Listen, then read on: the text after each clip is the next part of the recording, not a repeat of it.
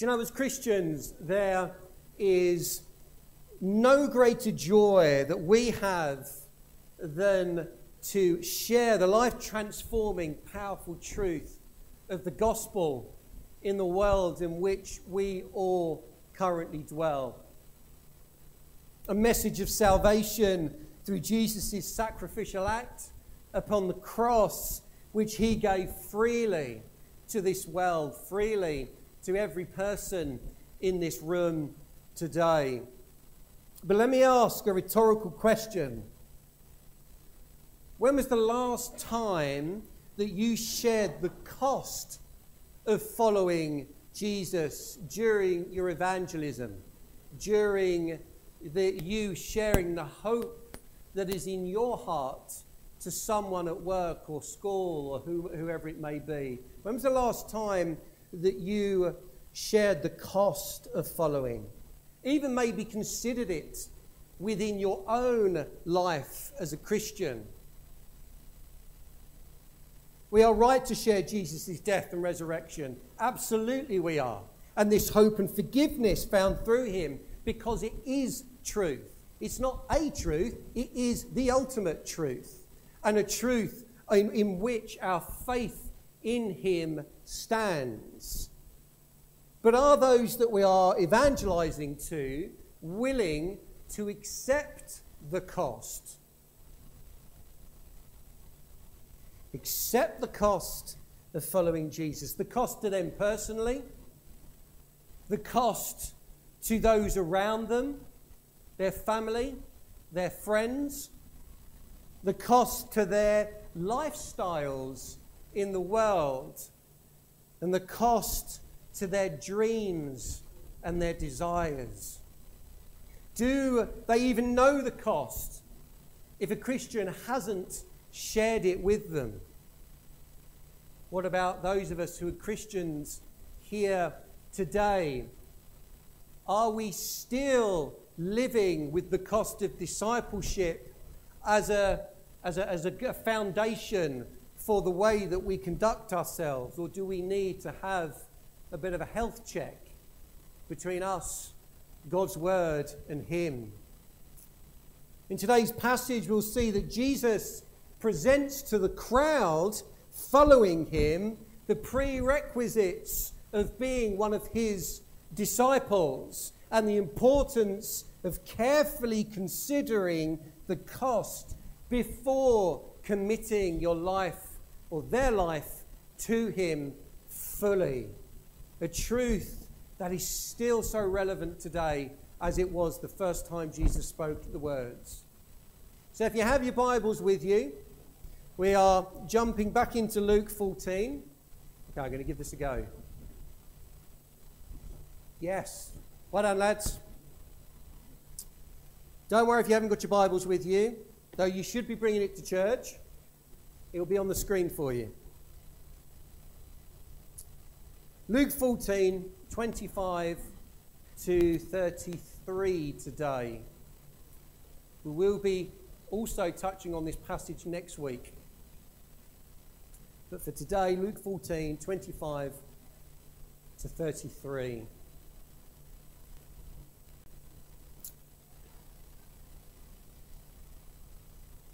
Now, great crowds accompanied him, and he turned and said to them, If anyone comes to me and does not hate his own father, his own mother, and wife, and children, and brothers and sisters, yes, and even his own life, he cannot be my disciple. Whoever does not bear his own cross and come after me cannot be my disciple. For which of you desiring to build a tower does not first sit down and count the cost, whether he has enough to complete it?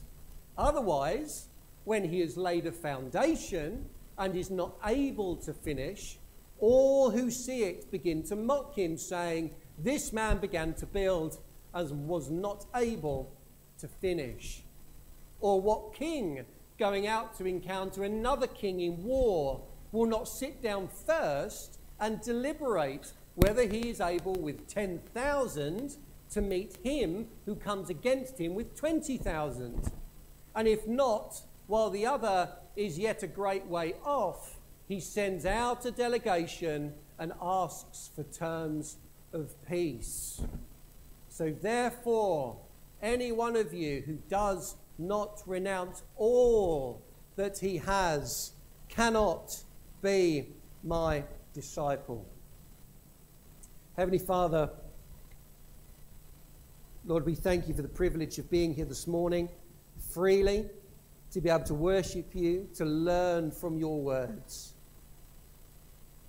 Lord, today's passage is not an easy one. Lord, and the cost of discipleship is not easy. So I just pray, Lord, this morning that you give us all ears to hear and hearts to receive, whether we are a Christian or not, the truth of who you are and what you have done for us. In Jesus' name we pray. Amen. So Jesus has left the dinner party that he has been in, uh, which we've looked at basically throughout the whole of the month of August. Um, and we're told that he's being followed or accompanied by a great crowd. Now, one of the questions that I pondered was well, why were they following him? Why were they following him? Was it because they had awakened to the truth that Jesus was the Son of God? He was the Son of God, and they had surrendered all to follow him. The truth is, I would suggest not. Where I am sure that there were those who listened to Jesus and, and, and applied his teaching, I would suggest the more realistic scenario is that the crowd simply loved his miracles. Oh, they got off on the miracles. Oh, we, you know, we, we loved all the healings. Maybe some of them were healed himself. And they were like, yeah, come on, let's, let's, let's follow this rabbi. And quite probably many of them were there because they loved the free food. Who wouldn't? Do we not like free food? Jesus was the cool rabbi. He was the latest rabbi that they could cling to. He was the talk of the town. He was the latest fad, if you will. Their focus was more likely on what he did for them rather than understanding who he was to them and also listening to what he expected of them. But Jesus knew this. Time, time and time throughout the Gospels, we, we hear Jesus knew their thoughts. Jesus knew this. He knew their thoughts. He knew they were not following him necessarily for the right reason, which is why he stops and presents his requirements to all that were following his requirements for them to be his disciple. He gave all in the crowd a choice to make and also called them to consider their choice wisely. What does this look like? Well, if Jesus, let, us just assume that Jesus has said to humanity, before you can be my disciple, you must be willing to. Now, I'm going to put a disclaimer in here if you don't like clowns, turn away. If Jesus turned around to humanity and said, If you want to be my disciple, you have to dress as a clown every day of your life. Right? If you want to be my disciple, you've got to drive around in a clown car for the rest of your life. And every time you go out and you, you share the gospel with someone or you share the hope that's in your heart with someone, you've got to pie them in the face. Right? Would you not seriously sit down and count the cost as to whether you want to be his disciple or not? Now, this is, a, this, this is just a silly example, but the principle's the same. The principle's the same. Though, before I move on, just out of curiosity, who would still follow if this was the requirement? yeah, yeah, I would, yeah. It's, and like I said, it's, a, it's just a silly example to make the point that there are requirements that Jesus gives to all who either follow or want to follow him. And we have to count the cost. So, what is the prerequisites, the requirement that Jesus commands from all who wish to follow? Verse 26, 27. If anyone comes to me, does not hate his own father and mother and wife and children and brothers and sisters, yes, and even his own life, he cannot be my disciple. Whoever does not bear their own cross and come after me cannot be my disciple. These are arguably some of the hardest hitting words that Jesus spoke in the Gospels. Salvation is a free gift from God to the world. But to follow Jesus as a disciple isn't a free ride. It requires sacrifice, it requires obedience. We can profess to have faith in Jesus, who he is, and what he has done, which is fundamental, isn't it, to our faith in him? It is the foundation of salvation and it is the entry point into restored relationship with God, which is incredible. Did Jesus not say, I am the way, I am the truth, I am the life? Anyone who comes to the Father, or no one comes to the Father, excuse me, except through me. That is the wonderful gift of salvation. But we must be careful not to think that all we must do is have faith. Okay? Bear with me here before you start running me out with pitchforks. Because if that was the case, I could easily turn and go, Yeah, I believe in Jesus. I can go off out, out into my next week and do whatever I want. Say whatever I want, swear my head off, take drugs, drink profusely, sleep around. But I can say, yeah, I believe Jesus is who he said he was. There are requirements that Jesus says, you believe in me, and that's good. Your salvation is secure. But now you go on this journey. Now you go on this journey of sanctification, of becoming holy as I am holy. It doesn't just stop at that point when we give our life. Unfortunately, in today's world, you see that so often In conferences and all these things. Come, come down the front, give your life to Christ. Well, celebrate now. That's it. You're on your own. Where do they go? What do they do? Who's going to disciple them? Who's going to show them what to do? But more on that next week. It doesn't just stop with that decision. Faith is an ongoing affair. Faith should lead us to a discipled life. Discipleship means surrendering all to follow the ways and the teaching of the teacher. The Baker exegetical commentary on this passage says it this way faith is an entry point into relationship with God. Discipleship is fundamentally a call to allegiance. Faith is an entry point into relationship. Discipleship is fundamentally a call to allegiance. I fall on my knees before you, God. I am here. Every part of me, Lord, is for you. Whatever you will, whatever you call, my allegiance is to you and to your cause on this earth. This is exactly what Jesus is saying here. He's drawing a line in the sand, explaining exactly what he expects from those who desire to follow him. And in doing so, he shares two clear requirements. First one, you must hate all those whom you hold dear, even yourself, before you can be a disciple of mine. Pretty hard hitting, isn't it? Question, rhetorical. just before I stuck in.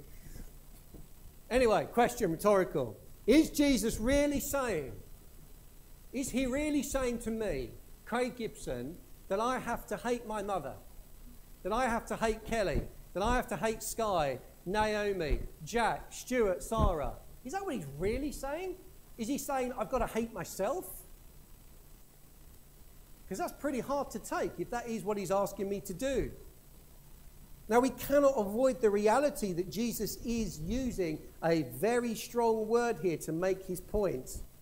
Miseo in the Greek does mean to hate. It does mean that. But it also means and can be rendered to love less, to esteem less, which is Jesus' intending meaning of this word here in this passage.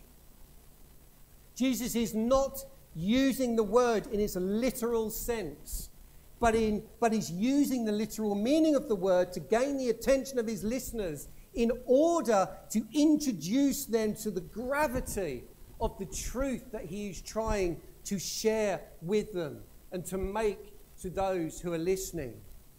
The truth that declares that Jesus must have and deserves to have absolute rule and sovereignty over his followers' lives.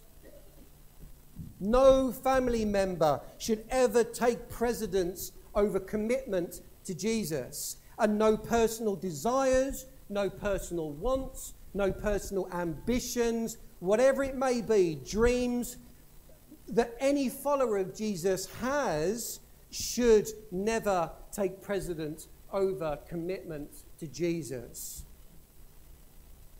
I mean, just think about it for a moment. For those who have, uh, have been a Christian for a while, it wouldn't make sense, would it, if Jesus was calling us to hate all of these people? Does he not say, You shall love the Lord your God with all your heart, with all your soul, and with all your strength? And what? What does he go on to say? You love your neighbor as yourself. He'd contradict himself. And we know that's one thing that God never does. However much a lot of people try and accuse him of doing so, he does not contradict himself because we cannot make it. But, the, but he, makes the, he uses that word hate to try and get a reaction, to make them sit up and think, to listen, to bring their ears back. Of course, we are to love those around us, care for them, cherish them, be there for them, but never at the expense of placing them above our desire and commitment for Christ. Kelly knows this in our relationship. Jesus is first in my life and always will be. And I will not put Kelly above my devotion to Christ. But neither will Kelly ask me to do that. She would never ask me to do that, and vice versa. And I wouldn't put her in a situation where she had to put me before Christ. But anyone who knows me knows how much I love and cherish her as I do my children. You see the difference? The same goes for our desires, our wishes, our wants, our passions, our dreams in life. Is it wrong to have them? No. Of course, it's not wrong to have them. The characters we have, the, the dreams, the, the brain we have that can dream, it's all God given. There's nothing wrong with having dreams. That's why, that's why some of our guys are, have gone off to college and to you know, apprenticeships and university. They have a dream of wanting to do something with their lives. There's nothing wrong with that at all. But to prioritize and pursue these things above our commitments and dedication to Jesus is going against Jesus' prerequisite for discipleship. Your devotion to Jesus and his calling on your life must always take precedence. Anyone who wants to follow Jesus needs to understand and accept that no one and no thing can ever come before our worship, our love, our adoration, and our service to Jesus, the King of Kings. Point number two, second requirement you must be willing to take up your own cross and come after me before you can be my disciple. What does it mean to bear our cross and come after Jesus? But it means something very different, I would suggest, to us today, or we think it differently today than they would have done 2,000 years ago. Crucifixion was one of the worst punishments mankind has ever concocted. It was brutal, painful, and feared by all who would see it and watch it. It's hard for us today to imagine because it's not part of our judicial system. Praise God. But to the people back then, they would have been shocked to hear Jesus say that. And it's not the first time he said it. They would have been shocked to hear him say that because they knew the meaning of taking up your cross and the consequences of doing so. In essence, death. A pastor at Got Questions explains it this way To a person in the first century, the cross meant one thing and one thing only death by the most painful and humiliating means human beings could develop. 2,000 years later, Christians view the cross as a cherished symbol of atonement, forgiveness, grace, and love. But in Jesus' day, the cross represented nothing but torturous death. Because the Romans forced convicted criminals to carry their own crosses to the place of crucifixion. Bearing a cross meant carrying their own execution device while they faced ridicule along the way. So, what does bear our cross mean? And what does it mean to do so and follow him? Well, at its very core, as a disciple of Jesus, you must be willing to surrender all to Him and be willing to face whatever this fallen world throws at you for being His disciple, His follower. It means being willing to be rejected and ridiculed by your closest friends for your faith. It means potentially being alienated from your family. And we all know people, or many of us know people who this has happened to. It means loss potentially of your reputation, of your street cred, of your status in the world, within your job, wherever it may be.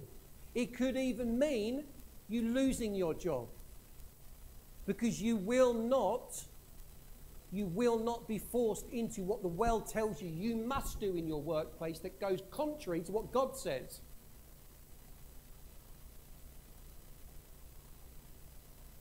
And it may even mean that you will be willing to lose your physical life if it came to it. As many Christians around the world still do today and have done for thousands of years for the sake of Jesus and the gospel. Not easy, is it? we've had the privilege of praying for uh, all our young people today, particularly those going off to uni and college and apprenticeships. And these are big life changes. And particularly, I just want to speak to you guys who that really does apply at the minute. Some of you are moving away from home. Some of you are stepping away from underneath the banner of your family dynamics, of your home life, of your Christian overview, if you will, and from your church family. Stepping out to follow your dreams, which is good and it is exciting, but you are stepping into the world which by default is hostile to Jesus. Is hostile to Christ and the faith that you have been introduced to and taught by your families and by your church. A world which wants nothing more than to entice you into its passions, into its desires, and to turn you away from everything that you have been guided into. Guys, you've got a choice to make.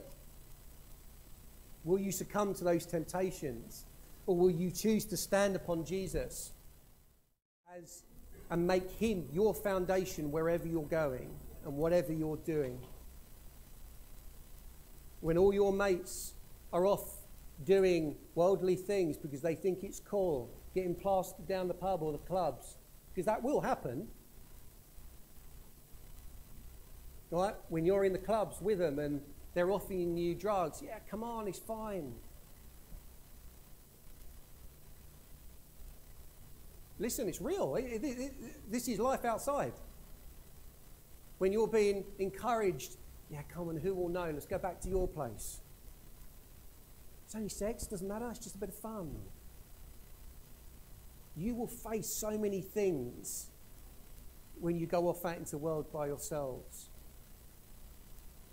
Remember who you are. You are a beloved child of God. You are made in His image. He cares for you. He desires to be in relationship with you. Don't fall into the world's ways just because friends around you are telling you so. And stand strong if they turn around and go, ah, and laugh at you for not doing so.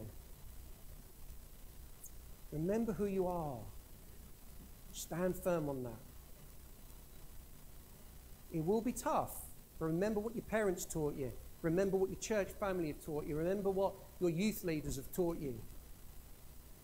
And I tell you, if it gets tough and you are feeling the pinch and you are feeling the devil having, having a, a go at you, right, and you don't want to speak to any of your parents, and give me a call. All right, because I'll come down wherever you are and we'll work through it. Okay?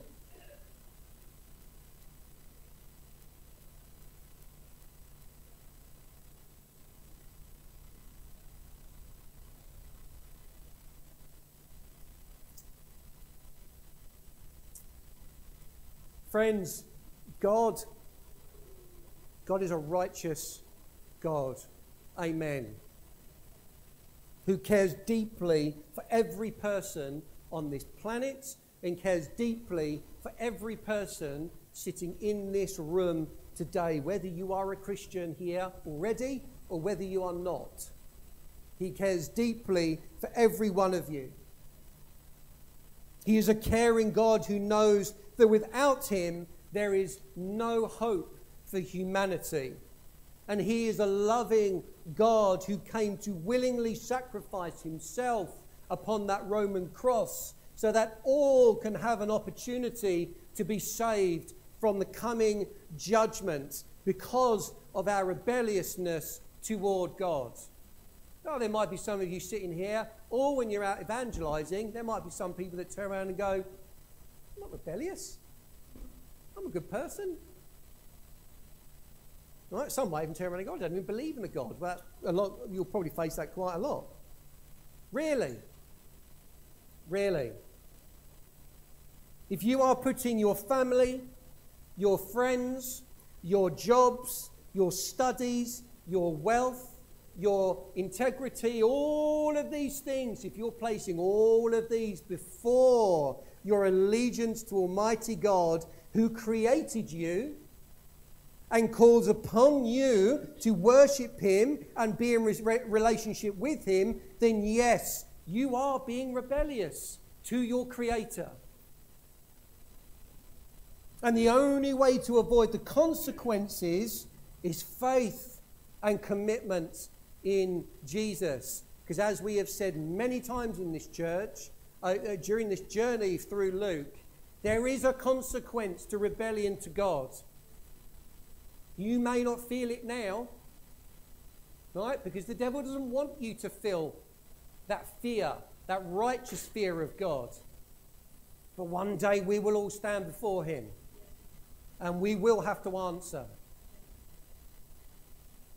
Christ Jesus is the only way to freedom and to newness of life now and for eternity. Are there those of you today who have not surrendered to Him? Will you surrender to Him? You might sit there and think, ah, you're weird. Do you know what? Yeah, we are. right? But I'll tell you what, there are people in this church who are incredibly bright. Most of them, actually, are incredibly bright. You have got people who are at the top end of their game in this world, incredible professional people. But they still understand their allegiance to Jesus. It's not weird to follow Christ, it's the most sensible decision you will ever make. It really is the most sensible decision you'll ever make. You may be sitting there and people may say to you when you're evangelizing, well, if I'm to willingly sacrifice all that I have to follow this Jesus, then what are the benefits? Well, here are some to consider purpose. Purpose. You understand when you're a Christian who you are, who you were meant to be, why you were created in the first place. It's not the only reason that God put you here, but it's the primary reason. You know who you are, you know you have purpose. Because God wouldn't have created you if you didn't have purpose. Hope. When life gets tough, when we face trials, when it seems like there is no way out, the hope that we have in Christ will see us through. It will see us through. And it is and always will be an ever present comfort in our hearts and in our heads. Fellowship, companionship. As a Christian, you have a sense of belonging part of a family which works together to look after its members, both spiritual health, material health, and social needs, and be there just to help us get through the grind of life. Peace. Oh, do you know, anyone that's spent any time in pastoral care, however long or short, knows the burdens that people carry the burdens, the weights on their shoulders. Do you know one of the most amazing things that a Christian or anyone could ever truly understand is the forgiveness of Christ upon their life? The things they've done, the things they may have said that they regret and they've carried with them for years. Christ says, lay it all at the foot of the cross. Let it go because I forgive you. Don't do it again, but I forgive you. You're washed clean. Now go and live for me. That's one of the incredible benefits of being a Christian and giving your life to Christ. You can give away those burdens because it was all done upon the cross and paid for upon the cross. Oh, there, could, there's loads I could have done today eternal life. Eternal life. However much we think we will live forever. And particularly when you're younger, you do think you're going to live forever. Right? It's one of the biggest lies. There is one absolute in this life, one absolute. Well, there are two absolutes that we're born and we will die. You can't avoid it. However much people have tried to aim for, you know, find the, the fountain of youth, or whatever it is, to try and live forever, it's a lie. It's a lie. We will all die. How sad is that for someone who isn't a believer in Christ? But it comes back to the hope. The hope the Christian has is we know that when our days on this earth have come to an end, we are reborn We are born, reborn, and we get to dwell and live with Christ forever. Isn't that a beautiful thing?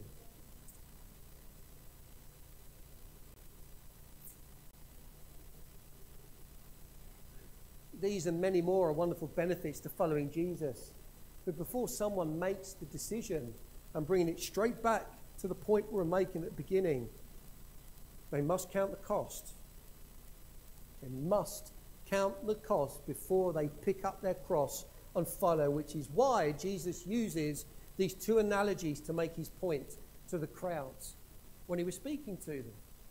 The first analogy was the man who wanted to build the tower. And Jesus says, but before he does so, he sits down, does he not? And he thinks it through and he works it through. Am I able to finish building this cross before I make the commitment to do that? And where's Steve? Where's Steve gone? Where's, where's There he is. Steve's, Steve's a builder. You'd sit down and count the cost before you even start a building project, wouldn't you? Right? Can we finish it?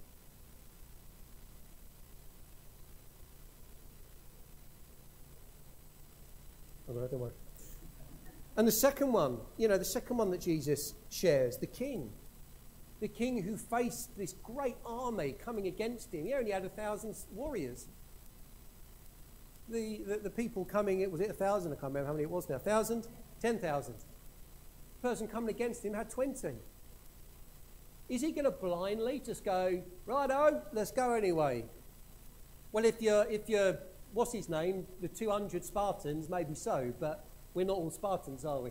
Um, but he doesn't. Jesus says he sits down and he looks at it and he considers the cost and then decides to go off and try to make peace with whomever this force is. If you don't do those things, you're foolish.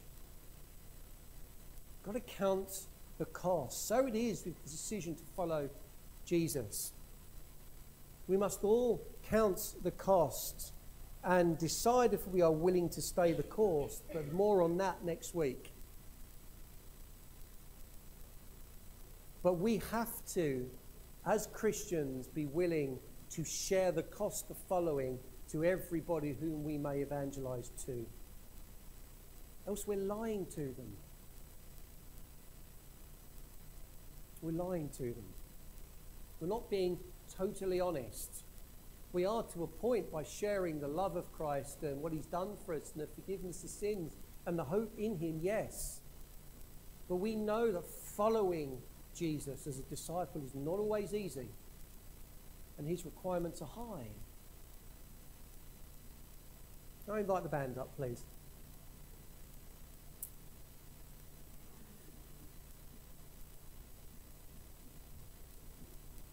Who's sweaty and falling asleep?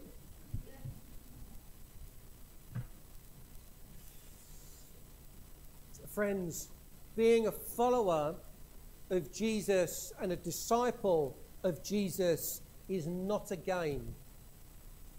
It's not a game, and it's not always easy.